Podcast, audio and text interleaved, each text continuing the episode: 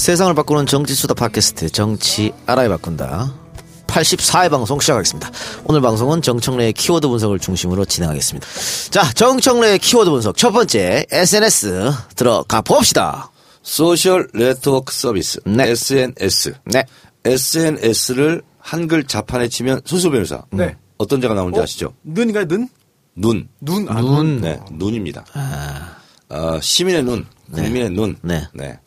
유권자의 눈, 예. SNS에 대해서 제가 말씀드리도록 하겠습니다. 예. 어, 대선 때가 되면 항상 새로운 툴, 기구, 그리고 선거운동 방법, 이런 것이 새롭게 나와서 판도를 바꾸기도 합니다. 그렇죠. 물론 어, 그것이 전부는 아니지만 예를 들면 1997년도에 처음으로 도입된 TV 토론이 김대중 대통령을 만드는데 상당히 기여를 예. 한바 있습니다. 물론 이인재 변수, IMF 뭐 이런 등등이 있었지만 실질적으로 김대중 대통령이 따뜻한 사람이다. 아, 그리고 아는 게 많다. 그리고 경륜과 아, 아, 지식을 두루 겸비한 아, 준비된 후보다. 아, 이런 것이 어, 국민들에게 직접 이렇게 알릴 수 있었- 있었던 계기가 TV 토론. 네. 그러니까 TV 토론과 그 TV로 방영된 선거 캠페인 여기 압승 그러니까 결국은 미디어를 김대중 당시 후보가 굉장히 잘 활용했다 네. 이렇게 볼 수 있고요. 또 그렇고요. 2002년 2002년도는 영국 가디언지가 인정한 세계 최초의 인터넷 대통령 네. 노무현 대통령.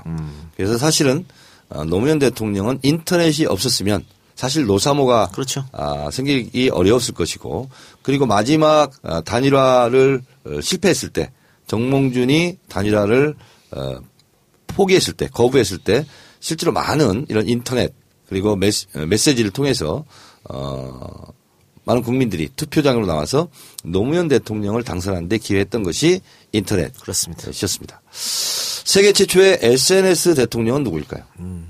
버락 오바마입니다.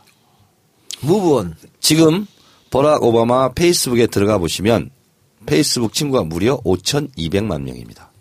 그리고 어 트위터 친구는 8,700만입니다. 그래서 SNS를 가장 잘 활용했고 SNS에 최고의 영향력 있는 단 한 사람이 있다면 오바마입니다. 오바마는 어, 대통령이 될 것을 결심하고 어, 내가 SNS 대통령이 되겠다. 그래서 SNS 전략을 그 어떤 전략보다도 우위에 두고 어, 실제로 치중했습니다. 어, 첫 번째 에, 초선 대통령이 됐을 때도 사실상 페이스북 친구들이 만들어준 대통령이다라고 할 정도로 SNS 활용 지수가 높았고 그리고 재선될 때는 특히 SNS 자원봉사자들이 오바마 진영에 무려 240만 명이 있었다고 합니다. 그래서 이 240만 명을 4개 팀으로 나누어서 micro targeting을 했, 했죠. 그래서 공격조, 홍보조, 방어조, 후원금조 이네 조로 편성해서 어, 실제로 어, 프레임 전쟁부터 시작해서 어, 그리고 생애 주기별 맞춤형 복지, Julia's life, 줄리아의 인생 이런 것을 실제로 홍보조들이 많이 SNS상에서 활동을 해서 어, 오바마의 에, 재선이 무난하게 될 수 있었죠.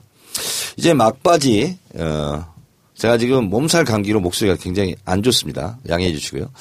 어, 이제 블랙아웃 이제 에, 깜깜이 선거 6일이 들어갑니다. 여론조사. 근데 여러분 걱정하지 마십시오. 각 후보 진영에서 다 하겠지만 문재인 후보 진영에서도 어, SNS 빅데이터 분석을 합니다. 그래서 여론조사보다 더 정확한 여론조사가 SNS 빅데이터 분석입니다. 아마 그것이 매일매일 후보에게 예, 전달될 것입니다. 그것이 실질적인 여론입니다. 따라서 이 방송을 듣고 계신 분들은 어, 여론조사가 결과가 발표 안 되지 답답하게 생각하지 마시고 SNS, 페이스북이나 트위터, 인스타그램 어, 등등에 들어가셔서 어, 문재인을 어, 입력하고 그리고 문재인의 긍정적인 어, 단어를 공약을 정책을 입력해 주시면 그것이 가장 효과적인 선거 운동 방법이다 이런 생각이 들고 SNS 상에서 와글와글 떠들게 되면 그것이 인터넷 판에는 분명히 기사화가 아, 되게 되어 있습니다. 그러면 그것이 다시 SNS로 전파되고 이렇게 해서 이 6일 동안 기선 제압을 할 수 있는 것이 SNS 활동입니다.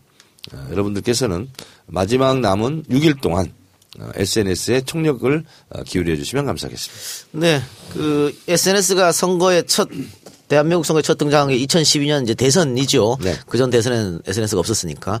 그리고 사실은 이 SNS 인터넷은 젊은 층이 많이 하고 있고 그럼으로써 젊은 층이 상대적으로 많이 지지하고 있는 민주당이 유리할 것이다. 네. 이런 예측이 많았었고 실제로 SNS 상에서는 문재인 당시 후보가 대통령 이미 되거나 마찬가지였습니다. 이런 게 있었기 때문에 국정원에서 개입해서 댓글도 달고 또 뭐 트위터 봇 만들어서 막 돌리고 했던 거 아니겠습니까? 자, 이번 그런데 이번 2017년 대선에서는 역시 대체적으로는 문재인 후보가 유리하다고 하지만 나머지 후보들도 이전 SNS 중요성을 알고 있기 때문에 SNS에 많은 힘을 지금 투여하고 있는 상태 아니겠습니까? 네. 어, 그런데 이번이 이제 2002년, 2012년과 다른 양상이 하나 있습니다.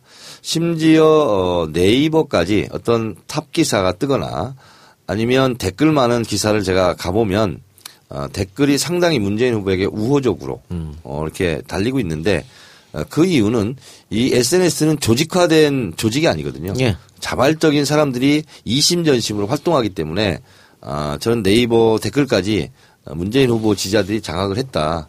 이렇게 보고 각종 사이트 게시판 이런 데에도 어, 문재인 후보 지지자들이 굉장히 열심히 예, 활동을 하고 있는 것으로 봐서 2012년보다는 SNS 어, 지수가 상당히 더 높은 것도 사실입니다. 일각에서 주장되는 SNS가 결국은 젊은 층의 입맛에 맞는 어떤 뭐 도구 아니냐 이러면서 확장성은 없다 이런 주장이 있어요? 자, 근데 예를 들면 페이스북 같은 경우가 이제 20, 30대가 선호하는 경향이 있고 예. 트위터는 그 이상의 연령인데 실제로 60대 이상에서 가장 많이 활용하는 SNS가 카톡입니다. 예. 그래서 어, 카톡이 우리가 좀 약한 것 같아요. 예, 그렇습니다. 특히 이제 자유한국당 이런 데서는 가짜 뉴스가 카톡을 통해서 많이 퍼지거든요. 네. 그래서 제가 특별히 더 어, 부탁의 말씀드릴 것은 어, 손수 변호사 네. 카톡 친구가 몇 명이나 되죠? 확인해 보겠습니다. 예. 저 저는 694명이네요. 아 그렇습니까? 예. 그러면 자기 카톡 친구 있잖아요. 맺은 사람들에게 문재인 후보를 찍어달라고 지지를 호소하거나 음. 아니면 정책을 퍼날르거나 아니면 웹잡어 이런 걸 퍼날르는 거 있잖아요. 이거를 하면 가장 효과적입니다. 2,000, 2,716명. 엄청 많네요. 그 부분한테 다 보내요. 다 친구는 아니고 번호 조정하면 다 남으니까. 아, 네, 그래요? 다는 친구는 아니죠. 어, 그런데 뭐 요즘은 또 카톡이 털린다고 다 또 넘어간 분들 많아요. 텔레그램으로. 네. 예, 그런 분들 많으니까. 근데 저도 카톡으로 얼마 전에 가짜뉴스 받았거든요. 오, 뭡니까? 제목이 EU 불문 퍼날라 주세요. 오. 그러면서 문재인 전 대통령 비서실장 시절 북한 김정일 위원에게 보낸 편지 전문입니다. 이러면서 위원장님께 드립니다. 쭉 나와 있습니다. 그거 박근혜가 쓴 거 아닙니까? 그렇습니다. 그런데 이름만 바꿨어요. 2005년 7월 13일 남조선에서 문재인 배상. 마지막에 이 편지를 만천하에 알려야 해요. 너무하다 근데. 아니 저도 뜬금없이 그 지금 사건 하고 있는 의뢰인 분한테 카톡이 오거나 아니면은 이미 사건 끝난 예전 의뢰인한테 카톡이 딱 덜렁 와요. 보면은 저와 좀 맞지 않는 내용들이 많이 있거든요. 예. 게다가 누가 보더라도 이거는 악의적인 그런 그 내용들이 있어요. 그런데 이걸 받고 나서 보셨죠? 라고 또 추가 카톡이 또 옵니다. 그걸 참 보긴 봤는데 네. 그러면 아 봤습니다. 그러면은 변호사님 주변에 멀리 널리 이거를 전파해야 됩니다. 전파해라. 선수 변호사. 네. 전 세계 인구가 지금 75억 정도 되거든요. 어, 네. 페이스북 이- 이용자가 몇 명 정도 될 것 같아요? 10억? 10억은 2013년도에 돌파했습니다. 어, 지금은 많아요? 20억 와, 저는 이용자입니다. 저는 20억에 들질 못하네요. 네, 페이스북 이용자. 그래서 어, 이 페이스북 마이크, 마크 주커버그 있잖아요. 이렇게 3, 4분기, 4, 4분기 있잖아요. 한 네. 분기에 네. 얼마나 벌 것 같습니까? 아, 가늠이 안 되죠. 한 10조 정도 버는 것 같아요. 분기마다요? 분기별로. 그 1년에는 40조 봅니까? 아, 이렇게 분기별로 아, 매출액이 10조가 넘고 아, 매출이요? 예. 실제로 영업 이익이 한 3, 4조 정도 돼요. 어휴. 한 분기에. 아니, 영업 이익률이 굉장히 높네요. 네네. 굉장히 높고, 어, 그래서 마, 마크 주커버그 같은 경우 지금 저- 아직 뭐 젊잖아요. 30대 초반인데 뭐 대통령 출마 네, 설도 정치한다 그러던데? 뭐 그런 것도 있고, 어, 근데 정주영인데 그러면? 그런가요? 어, 이게 페이스북이 사실은 장난처럼 이 시작된 거거든요. 하버드에서 어떤 여학생이 있잖아요. 여학생을 놓고 찬반 투표하는 것부터 시작됐대요. 이게. 그런 거 작가님도 해보셨죠? 뭘요? 짬만 투표. 기억이 안 나요. 예. 요즘은 젠더 문제가 있어서 그런 얘기 조심하게 아, 말해야? 돼요. 알겠습니다. 예. 예. 근데 손수조 변호사 네. SNS 안 하죠? 카톡 합니다. 카톡 막안 하자. 트위터, 페이스북 안 하잖아요. 인스타그램. 어, 할 줄을 몰라요. 하고 싶은데. 아, 참 이렇게 알려주는 사람이 없어요. 30대임에도 불구하고 이런 분들 많이 계세요. 40대입니다. 아, 40대군요. 만으로 30대. 네. 네. 근데 저도 얼마 전부터 시작했어요. 아, 진짜요? 딴건안 어, 하고 페이스, 의외인데. 페이스 북만. 아, 왜냐면 저는 말을 많이 하면 실수를 할 수밖에 없다고 생각하는 사람입니다. 아. 그래서 SNS 잘 안 해요. 그러니까 뭐 좀 알려야 될거 홍보할 것만 이렇게 해가고 안 합니다. 한국의 SNS user들이 몇만 정도 될까요? 꽤 많겠죠. 뭐 카톡이나 이런 거다 정도. 치게 아, 되면. 카톡까지 하면은 거의 한 4천만 명 되지 않을까요? 근데 이제 페이스북 같은 경우에도 1,700만 정도가 어마어마하네요. 넘었다고 그러더군요. 그래서 제가 봤을 때 어, 인터넷 사용자는 전 국민의 83%가 인터넷 이용자라고 그럽니다. 음, 그리고 어, 스마트폰을 가지고 있는 음, 스마트폰 보급률은 91%라고 그럽니다. 그러니까 실제로 SNS는 보통 이렇게 보면 좀 이렇게 경시하는 경향이 있거든요. SNS를 하고 있는 사람들도 다 국민이에요. 그럼요. 어, 그래서 오프라인보다는 또 저비용으로 쉽게 만날 수 있지 않습니까? 그래서 앞으로 가면 갈수록 이 SNS를 활용한 어, 선거 전략 이런 것이 더 고도화되고 첨단화될 것 같아요. 특히 이제 SNS 스마트폰으로 거의 하잖아요. 근데 보통 요즘은 집에 들어가면 집에 컴퓨터가 있음에도 불구하고 키지 않고 다 스마트폰으로 하니까 우리 젊은 층한테는 빨리 쉽게 또 전파될 수 있겠죠. 그리고 이번 대선 결과가 중요할 것 같은 게 그동안 이제 그 젊은 층에 주로 지지를 받는 민주당 계열의 후보들을 빗대서 인터넷 대통령이다. 그런 비아냥이 있었습니다. 실제로도 아, 예전에 문국현 후보 뭐 인터넷상에서는 대통령 된 것처럼 했는데 결국은 이제 득표율이 그렇게 높지 않았고요. 그리고 또 아, 문재인 후보도 지난 대선 때도 인터넷상으로는 거의 뭐 지지를 압도적으로 받았지만 실제 표로 연결 안 됐기 때문에 덜 됐기 때문에 패배하고 말았는데 이번에는 정말 인터넷상의 여론이 정말 전체 표심과 부합한다라는 걸 좀 확인하는 좀 기회가 됐으면 좋겠는데 아 글쎄요 인터넷 안 하시는 분도 국민이고 하시는 분도 국민이기 때문에 예. 네. 이번 대선이요. 음, 다른 대선과 판이하게 다른 것이 굉장히 스피드한 대선입니다.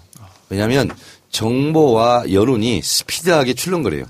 그리고 TV 토론이 이렇게 지지율에 영향을 준 대선이 일찍이 없었습니다. 근데 이게 왜 그러냐면요.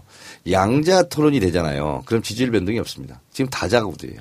그래서 마치 TV 토론 콘테스트처럼 누가 잘했다, 누가 못했다 이게 금방금방 나오거든요.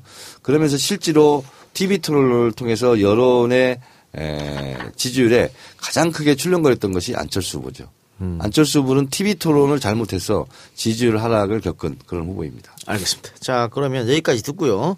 정청래 키워드 분석 두 번째 shadow cabinet은 광고 듣고 와서 이어가겠습니다. 유산균이라고 다 같은 유산균이 아닙니다. 이제는 원료를 확인하고 드세요. 세계적으로 인정받은 듀폰 다니스코사의 특허받은 균주로 만든 시크릿 프로바이오틱스. 유산균 종별 다양한 균주가 배합되어 있어 원활한 배변 활동은 기본이고 각종 스트레스로 인한 면역 체계의 불균형을 바로잡아주는 시크릿 프로바이오틱스. 나이 드신 부모님, 업무 스트레스가 많은 직장인, 운동량이 부족한 청소년, 변비로 고생하는 모든 분들께 권합니다. 하루 한 알 시크릿 프로바이오틱스로 장 건강을 관리하고 면역력을 높이세요. 원료를 믿을 수 있고 효과를 믿을 수 있는 유산균은 오직 시크릿 프로바이오틱스 뿐입니다. 문의 전화는 02-2675-8861, 010-5220-7924. 구매는 EJ몰 또는 네이버 스토어팜을 이용하세요. 정치를 알면 세상을 바꿀 수 있죠. 그래서 정치 알바를 듣는 거고요. 영어를 알면 인생을 바꿀 수 있습니다. 인생을 바꿀 수 있는 팁, 짐 잉글리시를 소개합니다. 짐 잉글리시는 매일 30분씩 영어로만 말하며 수강료는 아주 저렴한 95,000원이고요. 전화 영어, 화상 영어를 통해 초등학생부터 어르신까지 누구나 공부할 수 있고 특히 선생님이 훌륭하다고 입소문이 자자한 곳입니다. 2009년부터 지금까지 계속 여러분 지금 이 광고 들으시면서 바로 시작할까 아니면 조금 있다가 시작할까 망설이고 계시죠? 분명한 것은 바로 시작하는 분들이 인생을 바꿀 가능성이 매우 높다는 것입니다. 포털에 지금 바로 짐 잉글리시를 검색하는 여러분을 응원합니다.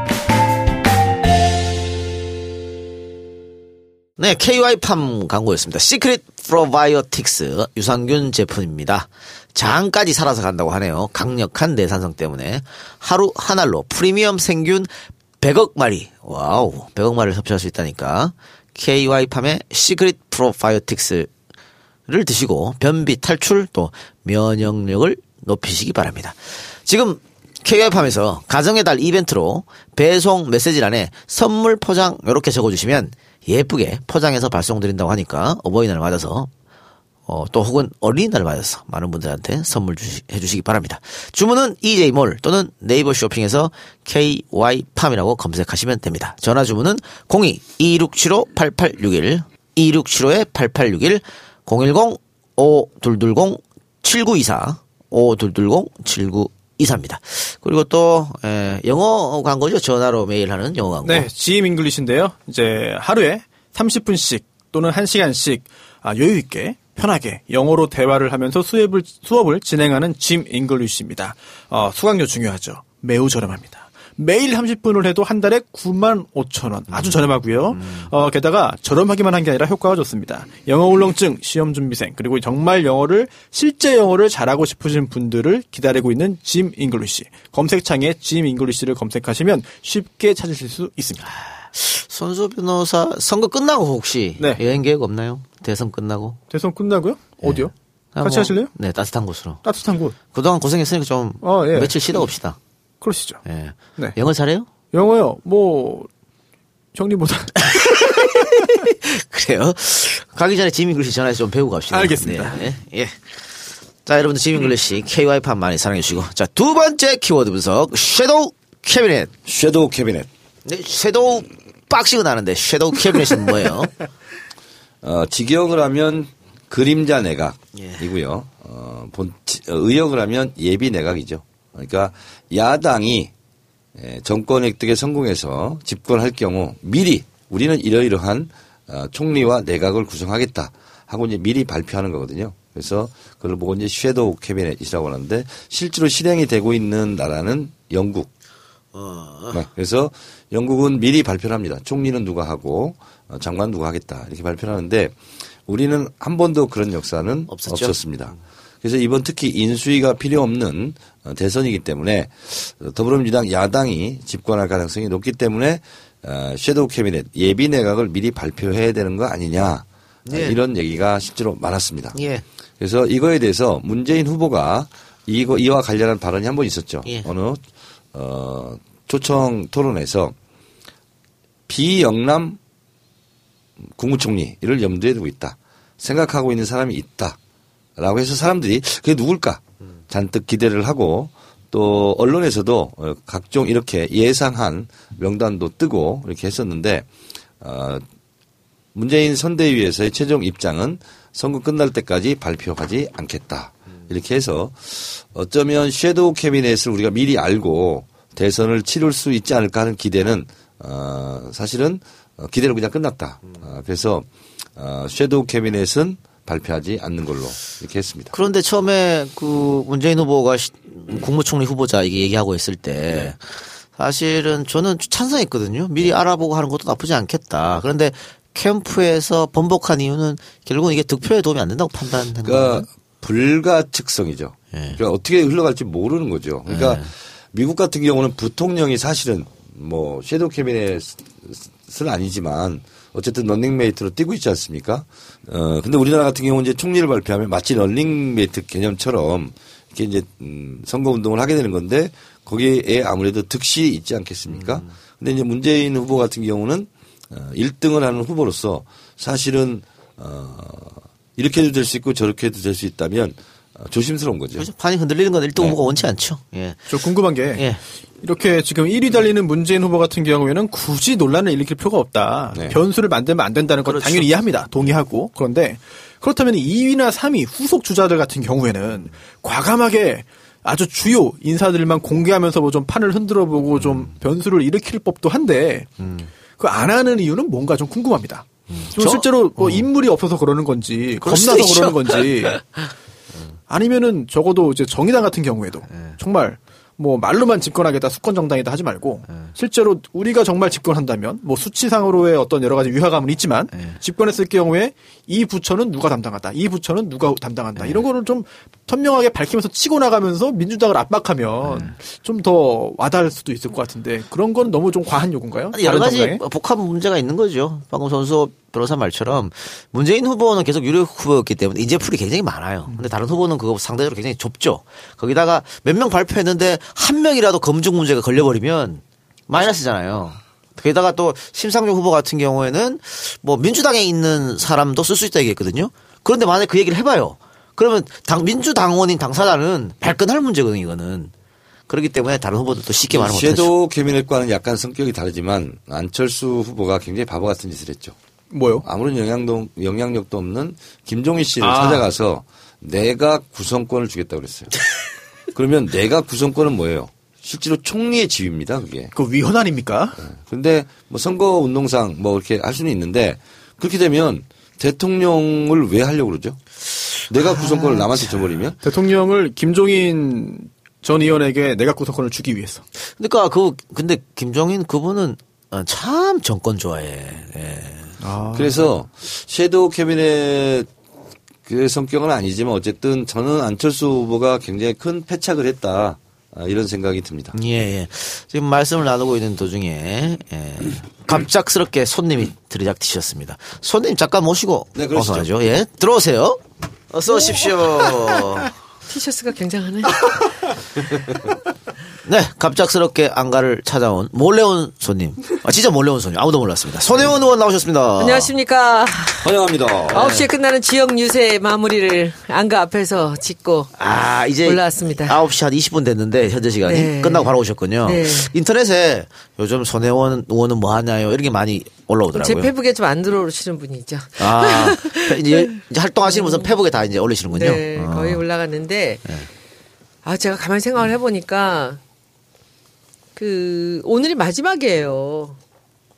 예. 네 네. 선거, 전에 마지막. 이게 예. 마지막 방송이고 맞습니다, 맞습니다. 다음 주 화요일 날 이 녹음은 발표가 나오면서예요. 네. 하기로 했어요, 우리. 예. 새벽 2시 하기로 지난번 총선처럼 우리 지난번 총선 이기고 나서 이 앞에서 잠깐 했잖아요. 네. 그것처럼 라이브로 이렇게 하려고 그래요. 그래서 제가 여기서 한 말씀 인사 안 드리고 가면 아유, 안될 것 같아서 예, 예. 왔습니다. 자, 뭐 거의 한 달. 만에 등장하신 것 같은데. 아, 안녕하세요. 그동안 잘 지냈어요? 아, 잘 지냈어요. 지금 어, 의원님께서는 문재인 후보의 파란 잠바 입고 있습니다. 네, 요새 이것만 입고 다니까 너무 편해요. 자, 많이 우리 저 정치 알바 팬들께서 왜 빨리 복귀 안 하냐 이런 얘기도 많고, 음. 예, 또 전혜원 의원한테 힘을 주는 그런 댓글도 많이 달았습니다. 혹시, 네. 혹시 좀 보셨나요? 네, 그럼요. 예. 그 제가 대통령 선거 끝나고 복귀하겠다라고 이제 말씀을 드렸고요. 그리고 근데 오늘 이제 마지막 날인 것 같아요. 마지막에 여러분들한테 투표 독려도 하고 여러분들 좀 더 힘내시라고 말씀드리려고 그리고 잠깐 들렸습니다. 네, 네.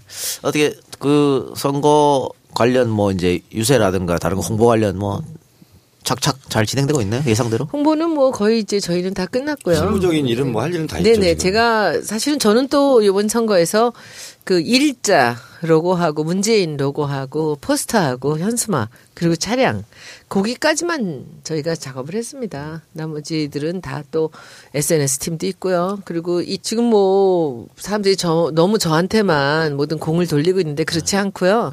그 당과 캠프에 있는 그 디자인 팀들이 굉장히 우수하고요. 굉장히 훌륭합니다. 그래서 그분들이 또 각자 역할들을 많이 하셔서 아주 젊고 신선한 그런 홍보 전략들이 나온 것이라고 저는 생각을 합니다. 여러분들 제가 한 거 아니니까 그리고 저만 한 거 아니니까 그렇게 봐주시고 그래도 네. 뭐 손혜원 의원이 들어가셔도 총선 때부터 어떤 바람을 새로운 바람을 일으켜줬으니까 아뭐 당일을 바뀌는 거죠. 만들고 더더더 이거는 뭐 제가 그러니까. 어, 아니 근데 생각하면 할수록 더불어민주당 이름을 너무 잘진 거예요.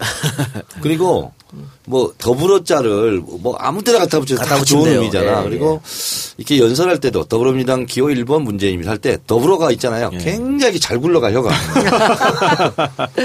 아주 좋아. 아, 오늘도 이제, 이제 점심 때 DMC 가서 MBC 앞에 광장에서 했어요. 근데 유세차를 타고 있는데, 아, 유세차만 타고 못 있겠더라고요. 사람들이 너무 와서 악수를 하고 사진을 찍자고 해서 밑에 내려와서 마이크를 잡고 유세를 했습니다. 그래서 길거리에서 했는데 막 그 우리 그 노래를 부르고 춤을 추는데 세상에 고등학생들이 뛰어와가지고 같이 춤을 같이 추는 거예요. 네. 아주 재밌었어요. 그리고 우리 그 정청래 의원님 우리 왜 총선 때 마지막 3일 유세할 때 네. 그 이렇게 골목길 안에 술집이나 이렇게 지나가면 막 저녁 사람들이 막 이후에 막, 막 환호하고 갑자기 막. 일어나 뛰고 예. 춤추고 막 그래서 저는 저녁 시간 유세가 너무 좋아요. 음. 지금은 지역구 유세도 아니고 대통령 선거기 때문에 이 어제 홍대 앞을 돌았는데 네. 하, 너무 좋아요. 그 음. 에너지들이 너무 좋고 나는 어제 정청래 의원이 너무 아쉬웠어요. 둘이 같이 갔으면 난리가 났을 텐데 음. 뭐 사람들이 환호를 하는데 대통령 선거를 일주일 앞두고선 이렇게 젊은 청년들이 좋아한다는 것이 예.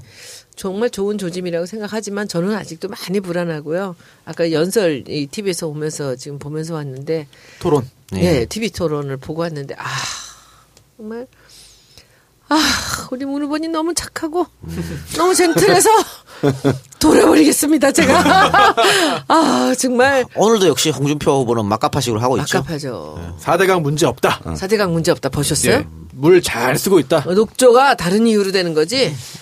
아, 거짓말을 어떻게 그렇게 잘하는지 모르겠어. 아, 진짜. 그러면서 그 거짓말을 계속 문 후보한테 바- 덮어 씌우고 있는데 아휴 정말 아유 뭐 우리 문 후보님 아 칭찬을 하려면 칭찬이지만 그- 왜 거기서 그냥 그 사람들을 어, 홍준표는 음, 제가 상대해야 돼요. 그러니까 이거 앞으로 토론에 흑기사 제도 있었으면 좋겠어요. 네. 찬스, 찬스. 찬스 쓰고 흑기사 전화 쓰고. 찬스. 10분간 제가 하겠습니다. 전화 이렇게. 찬스. 어떻게 하실 건데 한번 해보세요. 4대강.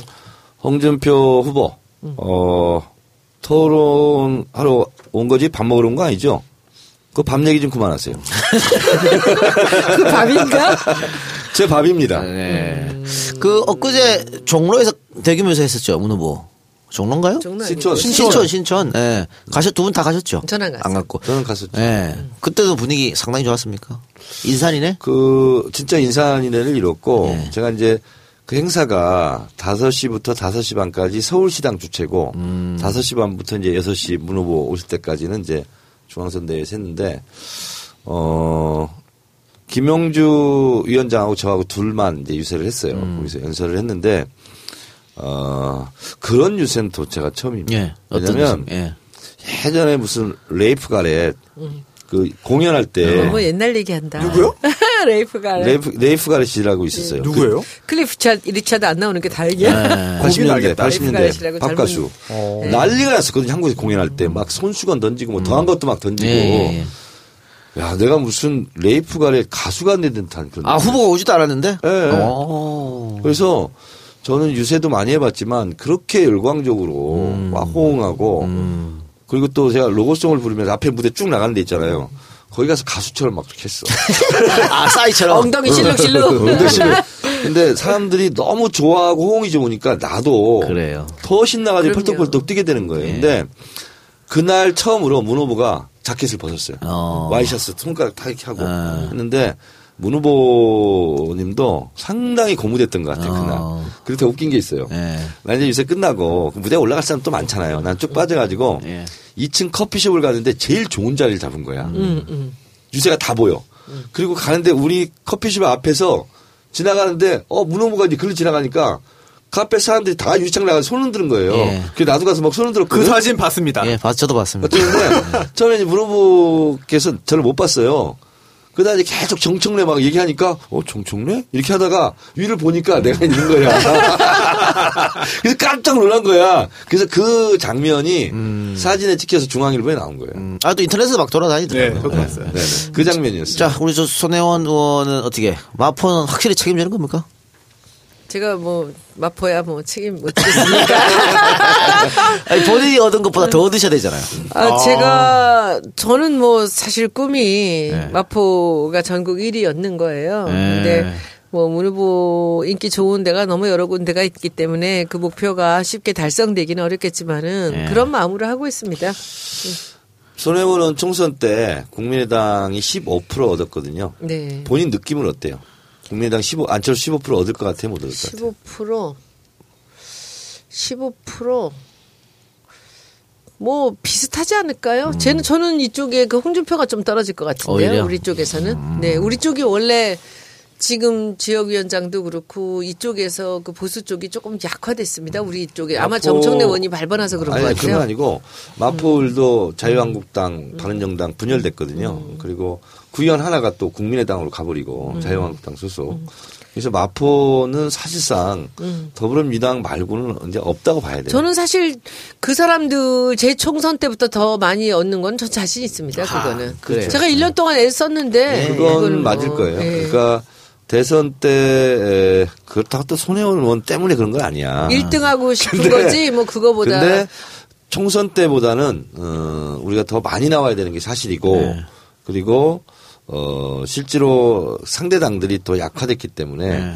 저 생각으로는 지난번 대선 때 총선 지난번 문 후보 대선 때 나왔을 때 55% 얻었었거든요. 아 진짜요? 네. 많이 얻었네. 음. 2012년 때. 그래서 그래서 2만 천 표 차이가 났었는데 네. 지금 저도 그 정도는 나오지 않을까. 아, 근데 원래 이제 서울은 야당 강세 지역이기 때문에 지난번보다 훨씬 더 얻어야 됩니다, 이번에는. 예. 네. 그렇습니다. 예. 저희는 다른 데는 모르겠는데 저희 구는 저는 그때보단 더 얻을 것 같다는 그런 예. 생각은 듭니다. 가능이 굉장히 좋습니다. 그냥 우리는. 모든 지역구가 음. 다 지난번보다 더 많이 얻으면 이기는 거겠죠, 당연히. 그래서 마포울이 55% 정도가 나온다면 어, 전체적으로 서울 같은 경우가 과반에 육박하게 되는 거거든요. 우리 네. 마포나 관악이나 이런 데는 좀 높지 않습니까? 예. 그래서 마포나 관악 이런 데서 55% 이상을 쳐줘야 되는 거예요. 음. 이번에 둘이 또 내기 하세요. 돈도 안 주는데 무슨 맞아. 내기를 해. 아우, 며칠. 전에 안희정 밥을 후보 산다고 만나. 그랬잖아. 아니 무슨 소리예요? 지금 내기는 제가 돈그 내기는 차 그때 그때 바로 정산 제가 돼요. 차업 들어갈 건데요. 차업 들어갈- 저기 제가 그 전주 국제영화제 갔는데 네. 옆에 안희정 지사가 앉았어요. 근데 저한테 귓속말로 반띵 어떻게 됐습니까? 어? 반띵. 아니 제가 아. 그때 우리 그 내기했을 때 제가 안 지사한테 문자를 보냈어요. 아, 그래요? 제가 정청래 전 의원하고 돈 내기 했다. 그래서 그랬더니 누님 반띵 딱 이렇게 온 거야. 아, 본인이 이기면 반띵? 네. 아니, 그러니까 이긴 다음에 했어요. 네. 근데 그날 딱 귓속말로 반띵 어떻게 됐습니까? 그래서 내가 곧 받아다 어떻게 해볼게요. 받아다 했어요. 주셔야 됩니다. 그건 주셔야 되고 저희 건 주시고 요새 뭐 MBN 수금 잘 되지 않으십니까? 수고 안 돼요. 왜요? 아직 입금이 안 됐어요. 벌써 얼마 월말. 됐는데요? 맞아. 꽤 두세, 두 달, 석 달 지나야 입금. 그렇게 와요? 아 진짜예요? 예. 저 생활이 어렵습니다. 야, 진짜 너무하시다. 산와 산와 산와 대부. 그래요. 하여튼 뭐, 우리 손혜원 의원님, 어, 이번 선거 일주일 남았는데, 앞으로 좀 더 열심히 부탁드리고요. 네. 그리고, 어, 승전보를 가지고, 다다음 주에, 아니, 스무스하게 복귀하시기 바랍니다. 예. 그 대선 끝났으니까 빨리 복귀하세요. 그러니까. 아니 그 끝나고 복귀하면 되지. 예. 그날 투표 날 오케이. 아, 오세요. 네, 새벽- 새벽. 그날 우리 정치 알바 팬들 이렇게 단체로, 2시부터 오기로 했어요? 왜 2시까지 뭐해 그럼?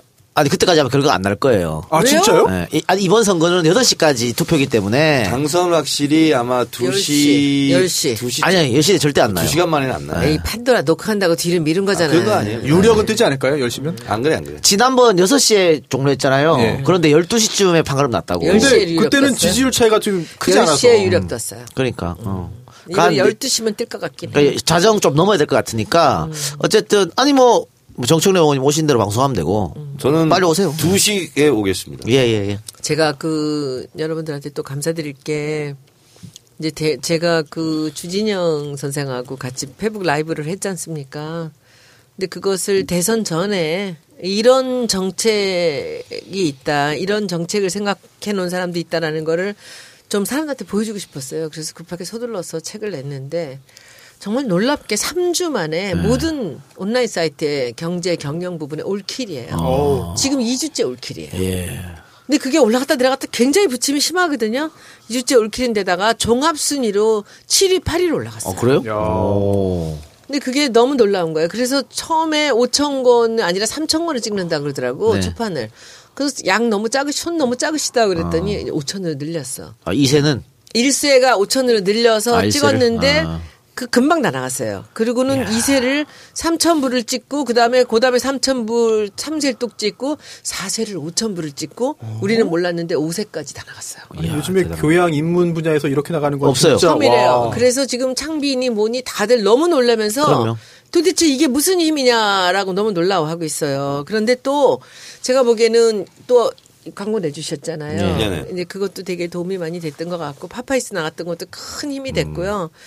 근데 제가 보기엔 이제 이 경제를 이렇게 말해주는 사람이 없었던 거예요. 네, 네. 그 주진영의 힘을 저는 믿고 있었는데 그게 맞았죠. 그래서 그 최진사 댁 셋째 딸 같이 사람들이 저한테 또 얘기를 하잖아요. 그 히트작이 하나 또 생겼다고. 좋네요. 이동영 작가님의 신간도 같은 시기에 됐는데 저는 네. 1세를 5천 건 찍었어요. 오, 당연히 나갈 거라고 판단하고 아직 안 나갔어요. 많은 구매 그게 책을 자주 부탁드립니다. 내시니까. 책 제목이 뭐죠? 아, 갑자기 물으면 잘 안 떠올라요. 책 제목 길어. 괴물은 깨어난다. 아, 와, 우리가 무관심할 때 괴물은 깨어난다. 예. 제 이름 검색하세요. 자, 알겠습니다. 하여튼 우리 저 어, 손혜원 의원님은 다음 주에 복귀하는 걸로. 네. 가라고요? 예, 오늘 아 계속 계속 있으실래요? 있어도 돼. 아, 그러면 아. 계속 있어, 계속 있어. 예. 아, 1, 뭐, 2그 1부 끝났어요? 1부 끝났어요. 아, 그 2부에 네, 네, 2부예요. 아, 그럼 예. 끝날 때까지 있을게요. 그래요. 제가 어떻게 의리 없이 그냥 가냐? 네, 네. 자, 그러면 아까 우리 섀도우 캐비넷 얘기하다가 이제 손혜원 의원님이 들어오셨는데 그 저 손소 변호사께서 뭔가 증언할 게 있다고? 질문이 아니고 내가 구성권 어, 예. 관련해서 아까 김종인 대표, 김종인 전 대표의 영입에 대해서 뭐 큰 도움 안 될 것이다 말씀하셨잖아요. 아, 제가 네. 그 얘기부터 다시 상기시켜 어, 드릴게요. 네네. 대선 출마를 했을 때 그 기사를 제가 링크를 걸어서 출마 선언을 하되, 에, 하되 완주하지 않는다. 그리고 어, 후보 상태로 로이즈 마케팅을 하다가 누구 손을 들어줄 것이다. 저는 안철수를 염두에 뒀죠. 근데 아니라 다를까 바로 이제 드랍했어요. 그리고 나서 이제 저는 또 예상을 했죠.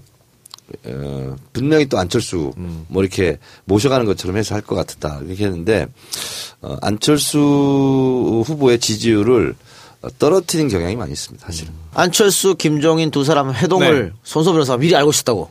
제가 직접 그 현장을 본 건 아니고 예. 당시에 그 제가 한 5년 정도 같이 거래하는 그 사장님이 계십니다. 예. 제가 존경하는 분인데 그 의뢰인께서 아 이것도 이야기도 된다고 하- 하셨는데 예. 김정숙 여사님과 함께 예. 이제 그 굉장히 불교계에서 영향력이 굉장히 큰 어. 분들과의 그 자리를 만들었어요. 어. 그래서 아, 지방에서 어. 큰 스님께서 올라오셨습니다. 어. 그래서 그 모 호텔 1층 비즈니스 센터에서 만나는데 어. 만나는데 안철수 후보가 왔다는 거예요. 옆방에. 그래가지고 아니 왜 안철수 후보가 왔지? 그래서 계속 그 불교계의 큰 스님들하고 뭐 서울에도 있습니다. 뭐 청계사, 불국사 등등 만나자고 이제 연락이 왔지만 다 거부하고 안 만나는 중이었대요. 그래서 야 이 소식을 듣고 직접 인사를 드리러 왔구나. 하고 야 나름 괜찮네, 대단하네, 적극성이 있네. 그런 생각을 했대요 그분이 제 의뢰인이. 그런데 그게 아니라 옆방에서 누구를 만나기 위해 온 거였고 그게 바로 김종인 전 대표였다. 그래서 그걸 딱 아는 순간 기자한테 연락해가지고 빨리 와라. 어. 취재해라. 네. 그랬대요. 아, 그리고 기자가 달려왔군요. 네. 어. 그래서 김종인 대표가 엄청 짜증을 냈다 현장에서. 기자 부른 줄 알고. 네. 엄청 짜증을 내고 막, 막 얼굴이 막 표정이 안 좋아져가지고 갔고 안철수 후보는 어 뭐 이건 제가 본 건 아니지만 기자가 앞에 있으니까 뒤로 이렇게 몰래 나갔다고. 그래서 제 짐작인데요. 그 다음날 오전에 기자회견이 잡혀 있었잖아요. 이게 언론에 미리 보도가 안 됐으면 김 안 샜으면은 했을 것이다. 같이 서서 했든 뭐 굉장히 중대한 식으로 확 만들어가지고 깜짝 이렇게 했을 것 같은데 그게 김이 빠져버려서 못한 게 아니냐. 사실 그 다음날 오전에 기자회견 내용 보면은 아무것도 아니거든요. 정말 긴급한. 내용이 없었어. 네, 그래서 뭔가 이상했어요. 사실 오전이 아니고. 그날 밤에 바로 기사가 나왔어요. 그러니까. 둘이 회동을 한다라는 게 심야 그래서 저도 예. 그게 너무 이상했던 게 전호선 변호사님이 한테 정보를 준 그분과 네. 동석했던 분한테 그 자리에서 전화를 받았어요. 제가 이게 무슨 일이냐 옆방에 지금 송 김종인과 안철수가 회동을 한다 그러니까요. 이게 무슨 예. 일이냐라는 소리를 저 그 순간에 들은 거예요. 그래서 뭐 그럴 수도 있지라고 얘기를 했는데 한 시간 반 정도 뒤에 기사가 떴어요. 그래서 이게 뭐지? 이걸 누가 기사를 줬지? 제가 그때 그랬는데 그게 바로 네네. 여기서 그 왔구나. 동석했던 네. 그분이 불렀구나. 네, 네. 근데 이거는 야, 놀랍다. 야 안철수의 국민의당이 제 3당인데 이 정도는 기본 아닌가요? 미리 알아보고 이런 게 있으면 다른 데로 아, 이렇게 해야 되는 거 아닌가? 그렇게까지는 못해. 아 그래요? 왜냐하면 그 호텔에서 이런 분이 옆 에 있- 오는데 오시겠습니다 이렇게는 안 하잖아요. 어. 그래서 제가 그 호텔의 비즈니스룸 거기 제가 몇 번 이용한 적이 있는데 어딘지 알겠어요. 음. 근데 거기는 보안이 유지가 안 됩니다. 그런 그렇네. 참 이해할 수 없네. 자, 안, 알겠습니다. 안 되려니까 여러 가지 다 안 되는 거죠. 그러죠. 예. 안 되는 집안은 어떻게든 안 돼요. 자, 우리가 섀도우 캐비넷 얘기를 하고 있었는데요. 어, 섀도우 캐비넷 얘기를 한 이유는 인수위가 없는 거잖아요. 네, 그렇습니다. 그러니까 다음 선거는 언제 하냐 여기 궁금한 분들이 많을 텐데 다음 선거는요 2022년 어 5월이 아니고요 3월에 합니다 3월에 3월 9일 예. 이전에 3월에 하고 그리고 두 달을 이제 인수위를 기간을 주는 거죠. 그렇습니다. 예. 이번에 없었기 때문에 다음에 주기 때문에 다음 선거는 5월이 아닙니다. 다음 대선은 가장 추울 때 합니다. 3월이 추. 진짜요? 왜 그러면 선거운동하고 경선하고 그러려면 아, 소환 대안 그때 다 하는 1월, 거다. 2월 이때만. 이것. 때문에 늘- 뒤로 가는 거예요? 그렇죠. 예. 12월에서 그 시간 어떻게? 해? 그러니까 예. 두달 전으로 아, 기한이. 거죠. 두달 전으로 인수위 기간이 필요하니까. 인수위 기간을 줘야 되니까 그래서 그렇게 되는 거군요. 그러니까 아우, 저는요. 3월 대선이 되는 거죠. 3월 됐어요. 12월에 대선할 줄 알고 두꺼운 오리털 파카리 두 개나 사갔었어요. 준비했는데. 예. 장미꽃 대선일 줄 모르고. 자, 그러면 이것으로 카네이션 대선으로 하기로 했어요, 우리는. 어, 그랬어요. 음. 자, 이걸로 정청래 키워드 분석 마치고요. 광고 듣고 와서 사드 이야기하고 방송 마치도록 하겠습니다. 안녕하세요. 천재홈 케어 전문 사장 안성진입니다. 먼지로 까맣게 변한 방충망 아직도 쓰고 계신가요? 기존의 스테인레스와 알루미늄으로 제작된 방충망은 쉽게 부식되고 철가루로 인해 우리의 건강을 위협하고 있습니다. 하지만 천재 홈케어의 미세 방충망은 고강도 특수 섬유로 만들어져 부식되지 않습니다. 또 3배 이상의 촘촘한 구조로 벌레와 미세먼지로부터 우리 가족을 지켜줍니다. 그리고 170kg 이상의 수직 하중도 견딜 수 있어 아이들의 추락사고 역시 방지할 수 있습니다. 아직도 방충망은 영원하다고 생각하시나요? 가족들의 안전과 건강을 위해 천재홈케어의 미세방충망을 만나보세요. 네이버에 천재홈케어를 검색하시면 다양한 시공 후기를 만나보실 수 있습니다. 대표 번호는 1666-0843입니다. 감사합니다. 천재 홈케어 광고였는데요.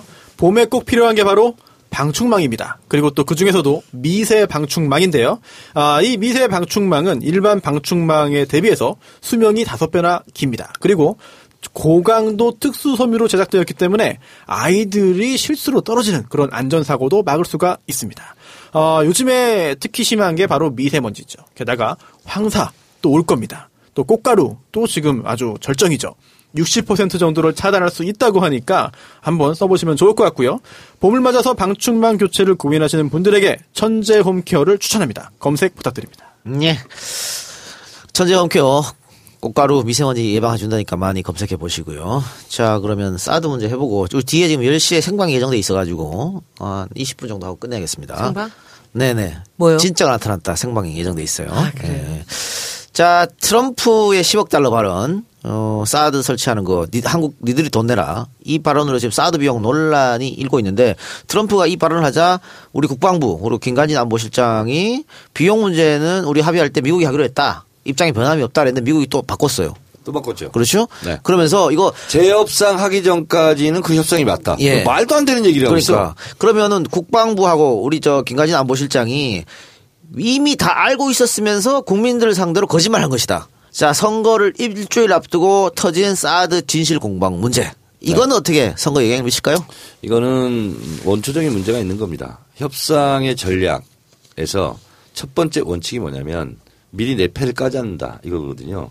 근데 이, 이 비용 문제는 우리가 바보같이 협상을 미리 까고 할 수밖에 없었던 이유는 실제로 이런 문제가 있으면요. 국익이 최고의 우선이지 않습니까? 아, 사드는 미국의 MD 방어체제 구축 아니냐. 그래서 우리한테 도움도 되지만 너네한테도 도움이 되는 거 아니냐. 이렇게 갔어야 협상이 들어가는 거예요. 그럼요. 근데 처음부터 되지도 않는 이것은 북한용이고 우리를 도와주는 거고 하면 미국에서는 아, 한국에 도움이 되는 거니까 니네가 비용을 그렇지. 내. 이렇게 가는 거 아니에요. 외교 협상력을 전혀 못 발휘한 거죠. 전혀 지렛대 역할을 못 한 거죠. 아니라고 계속 우겼어요. 그리고 모든 또 문재인 후보를 제외한 심상정 후보를 제외한 사람들은 빨리 배치해야 된다고 하고 우리한테 도움이 된다는 거고 실제로 이게 북핵 억지용이라는 니네 도움 되는 걸 왜 우리가 내? 그렇죠. 돈을? 이렇게 되는 거죠. 그렇죠. 그러다 보니까 처음부터. 음. 어, 원초적으로 첫 단추가 잘못 껴진 거예요. 그래서 원래는 어, 소파 규정상 아, 부지는 한국이 되고 운영 비용은 미국이 되는 것이 원칙이에요.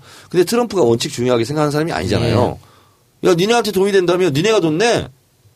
이런 거잖아요. 그래서 이거는 대- 오늘 한국일보에서 분석 기사를 냈는데 조기에 배치된 이유가 한국이 요청했을 가능성이 많다. 그리고 알박기.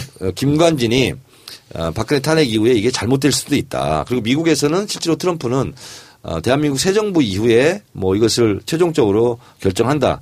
이런 방침임을 알고 어, 실제로 미국으로 가서 어, 암- 외교안보 수석을 만나서 외교안보 보좌관을 만나서 조기에 이거 배치하지 않으면 어렵다. 이런 식으로 한 게 아니냐 하고 한국일보가 아주 자세하게 아주 어, 특출한 그런 기사를 썼어요 오늘. 그래 본다면 실제로 어, 대선 전 그냥 알박기 를 했다는 의혹이 어, 저는 사실인 것 같아요. 음, 그러니까 제가 이제 대선에 영향이 있느냐고 여쭤봤는데 그 지금 여론조사를 보면 다음 정부로 넘겨야 한다가 더 높아요. 지금 국민들이. 그래서 이제 사드에 대해서 원론적으로 찬성하는 여론이 솔직히 더 높지 않았습니까? 네. 근데 강행 조치 그리고 어 실제로 비용 청구서를 얘기가 나오면서 사드 배치에 대한 반대 여론이 더 높아진 게 높아졌죠. 사실이고 예, 예, 예. 이러면서 또 안 되는 집안은 안 되는 게 제일 손해를 본 게 안철수입니다. 아, 당론 바꾼다 뭐 이렇게 네. 했다가 자, 그래서 아까 이거 김관진 문제를 이제 말씀하셨잖아요. 그래서 일각에서 정권 바꾸고 청문회, 사드 청문회 열어야 된다. 그래서 협상이 어떻게 진행됐는지, 협상문은 있는지 없는지, 김관진은 도대체 뭘 했는지, 미국 왜 갔는지, 어떻게 생각하세요? 어, 뭐, 저는 한국일보의 그 분석 기사가, 어, 저는 맞다고 봐요. 음, 그래 본다면, 실제로 대통령이 지금 유고 상태 아닙니까? 예. 그러면 사실상은 현상 유지만 해야 되는 거예요. 예. 새로운 거뭐 하면 안 되거든요. 예. 근데 이거 자체가 제가 이렇게 트위트 했었어요. 세금, 국민 세금 팔아먹는 것도 참 가지가지 한다. 음. 아니, 예전에요. 필리핀 같은 경우 수빅만에 설치됐던 크라크 미군 기지 있잖아요. 다 그거 기지 사용료 받았습니다. 필리핀에서 돈 안 줄 거면 니네 나가. 필리핀 같은 나라도 그렇게 했거든요. 근데 우리는 우리가 사실 1조씩 지금 주고 있지 않습니까? 예. 방위비 분담. 예. 제가 봤을 때는 그것도 일조 더 달라고 있죠, 지금. 그렇습니다. 그래서 이번에 사드에 대해서는 툭 던져본 거고 그러면 좋다. 사드 비용을 우리가 안 받겠다. 대신 매년 방위비 더 올릴 내라. 거죠. 돈 내, 더. 이렇게 또 갈 가능성이 높아요. 실제로 그 얘기 민- 원래부터 있었잖아요. 민주당에도 있잖아요. 사드 대책 특별위원회 있잖아요. 그래서 사드 배치 절차적 정당성이 이루어졌는지 있었는지 또 이면 합의가 존재하는지에 대해서 5월에 청문회 추진하겠다라고 밝혔기 때문에 뭐 대선 후에 진행될 걸로 보이고 또 하나 개인적인 궁금증이 이게 김관진 실장이 혼자 과연 미국을 혼자 결정해서 미국을 간다? 그래서 미국과 단판을 줬고 빨리 도입을 배치하라고 얘기했다? 제가 볼 때 지금 현재 대통령이 없는 상황에서 황교안 권한 대행만 있는데 의사 이렇게 중대한 국가적인 의사 결정을 어느 과정을 거쳐서 누가 하는 건지 좀 굉장히 의문이 그러니까 청문회를 열어서 다 밝혀야 된다. 어, 이런 얘기죠. 국무회의를 통해서 한 건 아닌 것으로 이렇게 우리가 알지 않습니까? 그러면 이것도 결국은 비선 라인에서 한 거 아니냐. 뭐 최순실이 지금 들어가 있기 때문에 그 비선은 아니겠지만 어쨌든 뭔가 있는 거예요 지금. 예. 근데 제가 느끼기에는 그 황교안 지금 체제에서 그 이제 정리를 해나가는데 이 사드 문제는 뭔가 얽혀 있는 게 있어서 이렇게 하지 않으면 안 될 일이 있었지 않았나라는 생각이 들어요. 왜냐하면은 저는 세월호 같은 경우를 보면은 건져 올리겠다라는 결정을 저는 황교안이 내렸다고 보거든요. 그러니까 이 박근혜가 들어가면서 바로 올라왔잖아요. 바로 그냥. 결정됐고 올라왔죠. 못 올라가게 한, 한 거였거든요. 그런데 사드는 지금 국론이나 뭐 이 여론이나 이런 거에 관계없이 그렇게 하지 않으면 안 될 만한 뭔가 뭔가가, 얽혀 있는 게 예, 있는 거예요. 예. 걸려 있는 게. 그래서 그렇게 예. 한게 아닌가 생각이 자, 듭니다. 또 하나 중요한 거는 어쨌든 국민들의 여론이 중요한 건데 처음에 사드를 들어온다고 할 때 찬성이 훨씬 높았습니다. 그런데 이제 민주당 특히 또 손혜원 의원이 중심이 돼갖고 여론전 막 벌여서 이게 비등비등해졌었거든요. 그런데 지금 다시 사드 찬성이 조금 높았단 말이죠. 그러면 정권을 잡고 나서 사드가 왜 문제인지 이게 진짜 북핵 방어가 말이 안 되는 건 이런 거 좀 알려야 될 필요는 또 있을 것 같은데 거기는 어떻게 보세요? 지금 모두가 다 호도되고 있었는데 예. 이제 뭔가 이렇게 수면 위로 떠오르면서 사람들이 이제 본질을 보게 된 거죠. 예, 예. 실체를 보게 되면서 이게 아닐 수도 있다라는 이제 이 여론들이 생겨난 거고 저는 지금 뭐 지금 이 상황이 이제 정권이 바뀌게 되면은 모든 게 적나라하게 전 드러난다고 봅니다. 예. 근데 그 안에서 아마 사드 관련된 부분에서는 우리가 상상도 못할 비리들이나 이런 게 방산비리나 이런 게 많이 나올 거라고 저는 생각이 듭니다. 알겠습니다. 자, 마지막으로 우리 정은희 의원 하나만 더 여쭤보죠. 아까 이제 블랙아웃 말씀하셨어요? 네. 이제 여론조사 공표 금지 기간인데, 어, 블랙아웃 직전 마지막 여론조사 결과 이것이 실제 투표 결과하고 차이가 있습니까? 아니면 대체로 그냥 갑니까? 어, 사실은 후보 등록 이후에 바뀐 적이 없습니다. 지금까지 대선 중에. 음. 한번 더? 그렇습니다. 예. 예, 그런데, 어, 이번 대선은 제 느낌으로는 1위 후보 1, 2위가 바뀔 것 같지는 않은데 2, 3위가 바뀔 가능성은 대단히 높다. 음. 이렇게 보고 있고요. 어, 그리고 실제로, 어, 6일간 사람들이 궁금하긴 하지만 크게 변동은 없- 없다. 이제 그렇게 생각을 하는데 문제는 지금 너무 큰 게 표가 그 표 차이가 지지율 차이가 난 상태로 블랙아웃이 되기 때문에 예. 문재인 지지자들이 방심하고 어. 투표 안 할 가능성 이것이 가장 우리가 경계해야 될 적입니다. 음, 아까 모두에 언급해드린 것처럼, 어, 일본처럼 투표율이 확 떨어지는 골든위크라고. 어휴. 그래서는 안 된다. 네. 그리고 투표 저는 걱정이 너무 되는 게요. 제가 오늘 온 이유는 단 그거 하나입니다. 제가 처음부터 늘 얘기를 했던 것이 지난번 총선 때도 그랬고요. 그 전 대선 때도 그랬고 그 일주일 안에 모든 일이 일어나요. 예. 그래서 제가 계속 당에도 얘기를 했던 것이 한 세 개 정도의 공격을 단계적으로 점점 더 강하게 세 가지 공격을 우리가 준비를 하고 있어야 된다라는 네. 얘기를 했었거든요. 그래서 우리가 먼저 선빵을 쳐서 상대방이 그걸 대응한다고 허우적거리면서 이 선거가 끝나게 만들어야 돼요. 예. 근데 우리가 늘 당했거든요, 그걸. 예. 그래서 지금 그걸 준비를 해야 된다 하는데 아무도 안 하는 것 같아요. 어. 그게 너무 걱정이 돼서 제가 오늘 아침부터 지금 페이스북에 새로운 캠페인을 시작했습니다. 저는 이제 지금 너무 걱정인 게 이제 청년들한테 이제 어필을 하는 거 현수막 만들어주는 캠페인을 했어요. 그 누구든지 현수막을 저한테 문구를 줘서 요청하면 제가 현수막을 만들어주겠다. 우와. 근데 그게 뭐냐면 현수막이 아니라 부모님 방에 갖다 걸어라. 할머니 앞에 걸어라. 이런 거예요.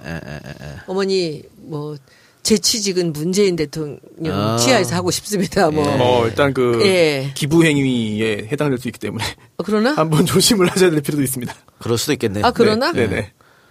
페북에다 제가 올리는 걸 자기들이 퍼다 쓰는 것도 아, 그, 아, 실제 현수막이 아니고요. 아니고. 아, 네. 아, 죄송합니다. 네.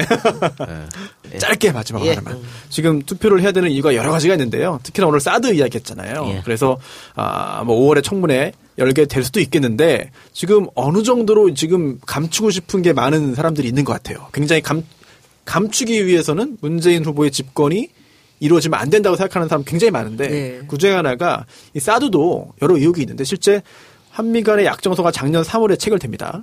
그런데 이게 지금 공개해라 공개해라 하고 있지만 공개를 못 합니다. 왜냐하면 이미 이게 2급 비밀로 지정이 돼가지고 2026년까지는 공개가 안 되도록 만들어 버렸거든요. 어머나. 이런 걸 보자면은 지금 정권이 교체될 수 있다, 바뀔 수 있다. 그렇다 하더라도 피해를 최소화하고 어떤 정보의 노출이라든지 과거에 이 전 정권, 전전 정권에서 했던 거를 감추기 위한 노력은 이미 지금도 계속 되고 있을 것 같거든요. 그렇기 때문에 정말 한시바삐 정권 교체해야 된다. 그거 비밀로 비밀로 지정돼 있어도요. 네. 국회 3분의 2 이상 찬성하면 볼 수 있어요. 근데 3분의 2가 네 현실적으로 네. 아 지금? 돌아가는 거 보면 정말 3분의 2. 아니면 법원에서 네. 법원에서 오픈해라 하면 오픈해야 돼. 아 그렇긴 한데 일단 다음번 방송 있다니까 예. 오늘 마무리하고 알겠습니다. 지금 음, 우리가 녹음하는 이 시간에 티- 마지막 TV 토론이 한참 되고 있는데요. 지금 네이버 실검 1위가 적폐입니다. 아, 그래서 지금 적폐 논쟁이 한참 있지 않을까? 네, 진행되고 있는데 적폐의 뜻을 다시 한번 제가 분명히 말씀드립니다. 적폐의 적은 에너미가 아닙니다. 그럼요, 쌓인. 거지. 그래서. 켜켜이 패단이 쌓였다. 오랫동안 쌓여온 예. 배당이죠. 근데 마치 이 적폐라고 그러니까 어, 나를 지금 적으로 대하냐 이렇게 설마 그럴까요? 실제로 어 안철수 후보 그런 생각했죠. 그렇습니다. 예, 그래서 어 그것은 아니다. 그러니까 당연히 적폐는 청산돼야 되는 거다. 근데 이제 우리 당 내부에서도 그렇고 어 제가 며칠 전 신촌 유세 끝나고 그다음에 이제 그 테이블 토론도 제가 해봤는데 실제 어떤 지지자가 그러더라고요. 적폐라는 말을 안 썼으면 좋겠다. 너무 무섭다 그래요. 요새 안 썼는데 많이. 그래서 요즘 어제부터 음, 좀 문재인 후보가 이제 있습니까? 적폐 청산을 다시 들고 나왔습니다. 그 이유는 그래요? 네. 왜냐하면 어, 강구한 지지층들이 실제로 투표장에 나와야 되기 때문에 그래서 어, 강구한 지지층을 대상으로 지금 적폐 청산은 지금 카드를 또 꺼내 들었습니다. 예, 자 우리가 어, 5월 9일 선거 전 마지막 방송입니다. 이제 시간이 없는데 짧게 30초 정도로 어, 선거 임하는 각오 또 지지자들에 대한 부탁 한 마디씩 하고 방송 마치도록 하겠습니다. 자 손소 변호사 예, 먼저. 비중이 제일 적은 제가 짧게 하겠습니다. 네. 아, 꼭 젊은 층의 의사를 표현하셔야 정치인들이 또 대통령이 젊은 층의 이야기에 귀를 기울입니다. 포기하지 마시고 한 표 행사해 주시기를 바라겠고요. 또 한 가지 바람이 있다면 다 말씀하신 다음에 작가님께서 선거날 개표하면서 뭐 방송 어떻게 할지도 말씀해 주시면 예, 좋겠네요. 자 정현님. 효도하고 나라고 하자. 5월 8일 부모님을 찾아뵙고 카네이션 다 드리고 어깨도 주물러 드리고 등도 토삭토삭 두들겨 드리면서 엄지척 인증샷 찍어서 어, 올리자. 어, 부모님을 설득하자. 예, 손원님. 5월 9일이 노는 날이 아니고요. 나라를 구하는 날입니다. 손수호 변호사님 말씀같이 청년들이 투표를 해야 이 나라가 바뀝니다. 왜냐하면 자기들이 주인이 세- 되는 세상을 만들어야 되기 때문입니다. 청년들이 투표해야 합니다. 이번에 청년 투표 한 85%만 넘겼으면 좋겠습니다. 네. 제 꿈입니다. 예. 자, 세상을 바꾸는 정치다 팟캐스트 정치 알아바꾼다. 이것으로 84번째 방송 마치고요. 저희는 운명의 날인 5월 9일 대선 승리 축하 방송으로 여러분을 찾아뵙겠습니다.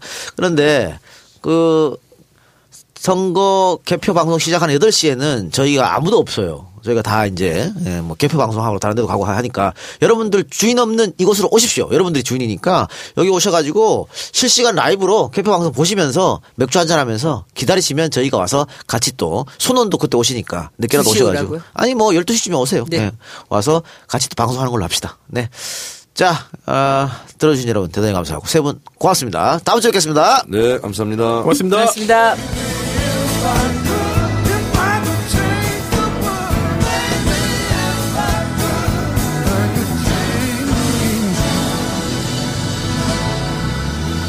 I could change the way